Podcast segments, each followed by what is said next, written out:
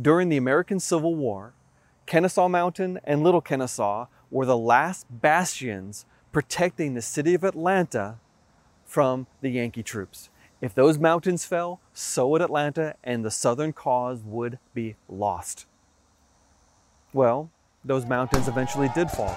Thousands of men died assaulting and defending those heights. And when they fell, Atlanta was then burned a few months later. In the same way, there is a significant barrier protecting Neo-Darwinism that has recently fallen. Most people don't realize this, so I want to explain it to you. When people say Neo-Darwinism, they're not talking about Darwin. It's fifty or so years after Darwin, scientists brought together the idea of mutations, the new field, the rediscovered field of genetics that they had been ignoring for fifty years, and they put this all together with mutation theory into this idea that, ah, genes drive genetics, genes drive inheritance, genes drive evolution. Not the environment, but genes. Now, it's going to be fifty years more before we discover D N A. Watson and Crick famously, Hershey Chase experiment. I discussed these things in earlier uh, episodes of Biblical Genetics. But this whole big ball of wax called the Neo-Darwinian synthesis is resting upon some very fundamental assumptions that have recently been questioned in the scientific literature. Now, those two big assumptions, one of those is called the central dogma of molecular biology. It's the idea that information goes from D N A to R N A to protein and not back again.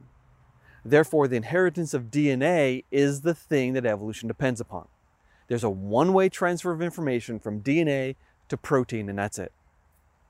The second big assumption is called the Weismann barrier, named after August Weismann, a very, very important, very famous German scientist in the late eighteen hundreds, and he first realized that there's a difference between the somatic body cells and the reproductive cells. And the reproductive cells have a different path than the body, and the body is not inherited, only the reproductive cells are inherited. Now, very, very interestingly, Charles Darwin himself was not a neo-Darwinist. Oh no, he was Lamarckian. He believed in the inheritance of acquired characteristics. He thought that there were little corpuscles that would bud off from all the different parts of the body, and they would be passed to the gonads, and therefore inherited. Or the examples that he used, he said uh, jewelers are very often nearsighted because they're looking at their jewelry so intently over years and years and years, and because sightedness is highly heritable, therefore the jeweler squinting at something close by is going to have a child who is nearsighted. Or the counterexample, sailors, they're on their ships, they're looking at the horizon all the time, they're seeing these distant vistas. Sailors tend to be farsighted, like me. And therefore, because sightedness is so inheritable, obviously sailors would pass on the exercise of their eyes to their children. Now, that's not true, but Darwin went to his grave believing such things. August Weismann was a contemporary of Charles Darwin. He died in nineteen fourteen, born in eighteen thirty-four. He's a professor at the University of Freiburg in Germany. Very important early Darwinist, very important early scientist. He gave us the idea that there's a separation between the germ cells and the body cells, that is, the reproductive cells and the somatic cells. So the things that happen to your body don't affect your children. Only the cells and only information contained in those protected reproductive cells are passed on. There's a barrier there, but that barrier is no longer true. So the fall of a significant barrier can change history. The fall of Kennesaw Mountain changed American and world history. The fall of the Weismann barrier will change scientific history. The whole idea that there's this impenetrable barrier between the germ cells and the body cells is no longer true. Let's take some time to talk about human reproduction, because this is fascinating. When you're developing as an embryo, your little reproductive cells weren't inside you. They were hanging out outside. And after the embryo develops into a certain level, the reproductive cells, or the cells that will become the reproductive cells, they form a conga line. They march across the outside of the embryo, they penetrate the embryo, and they invade the gonads. And at this point, sexual differentiation between male and female will start to happen. Hormonal impacts at different stages of development, the secondary uh, sexual characteristics will start to develop at that point. There's always a genetic difference between male and female, but this is when the physical differences start. Those little reproductive cells have not been dividing like crazy like the rest of the body cells. In fact, from woman to a finished egg is only twenty cell divisions. So twenty cell divisions from fertilization to ovulation, maybe forty-five years later. So if you think about it, if there's only twenty cell divisions from one generation to the next in the female line, from Eve to modern people, I don't know, six thousand years divided by thirty, about two hundred generations, two hundred times twenty has only been about four thousand cellular divisions in the female line between Eve and all modern people. That's why we're still alive. That's why genetic entropy and mutation hasn't destroyed us, because the germ cells are separated and protected over long periods of time. That's not true in the males, however. There's about thirty cell divisions in the male, and then at puberty, uh, those things will start to divide about twenty-three times a year. And then there's five more chromosomal duplications before the sperm are fully mature. So we're talking about from Adam to today's people, maybe one hundred thousand uh, chromosomal duplications, and every chromosomal duplication is a possibility of more mutations being added because the little things that copy the D N A aren't perfect. So the Weismann barrier is critically important, but we can also see that there should be an erosion of the information content over time because of cellular division. But God orchestrated this so that we don't reproduce from skin cells. Uh, my skin cells here, I'm fifty-two years old, these things have gone through so many chromosomal duplications that I have basically every possible mutation imaginable in my skin.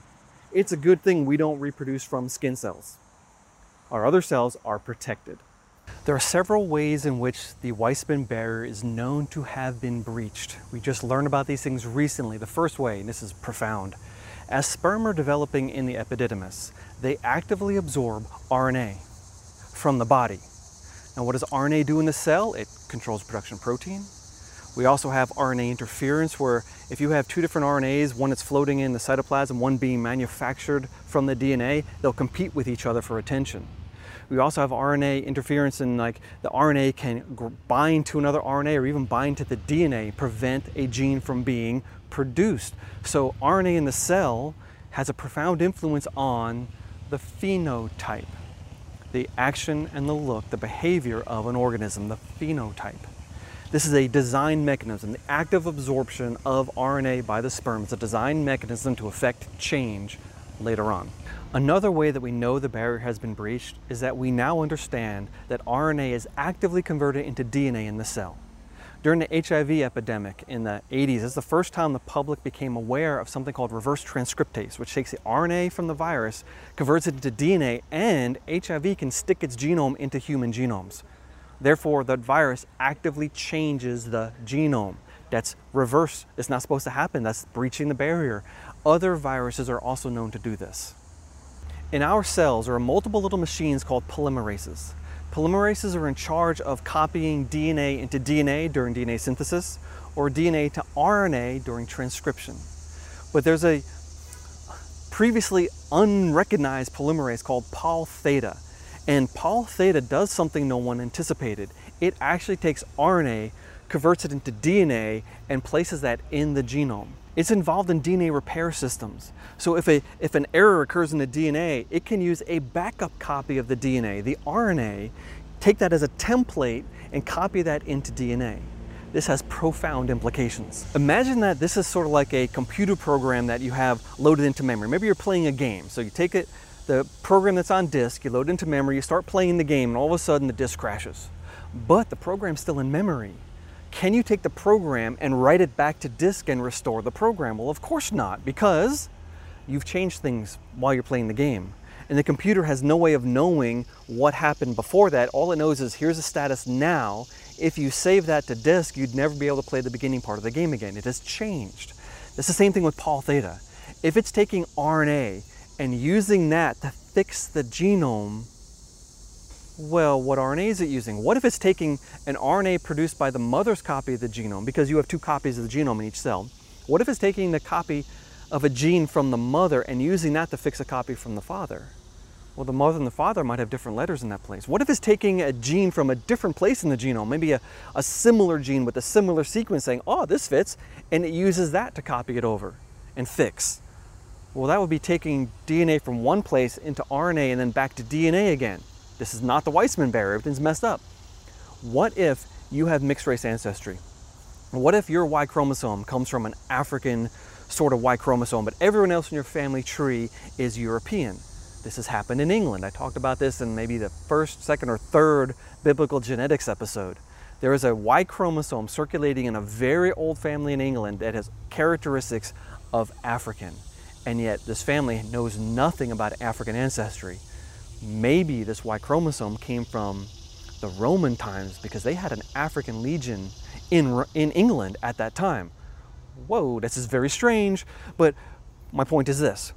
If that African Y chromosome is surrounded by European genetics, any repairing on that African Y chromosome is going to be done according to the European standard. In the same way, if you had a maybe a European mitochondria in an otherwise African genetic background, well, there's pseudocopies of those chromosomal, those mitochondrial chromosomal genes in the genome. What if D N A repair is happening in the mitochondria that matches the African letters, not the European letters? Well, that means that you can't look at a mitochondria and say, oh, it has these letters, therefore it has that ancestry. It also means that mutations in the chromosomes aren't necessarily developing in a linear manner because you can get mutations copied from one place to the other, which means that you can't actually put a clock on the time of differentiation of any new branch in the family tree. You don't know how long ago these things happened.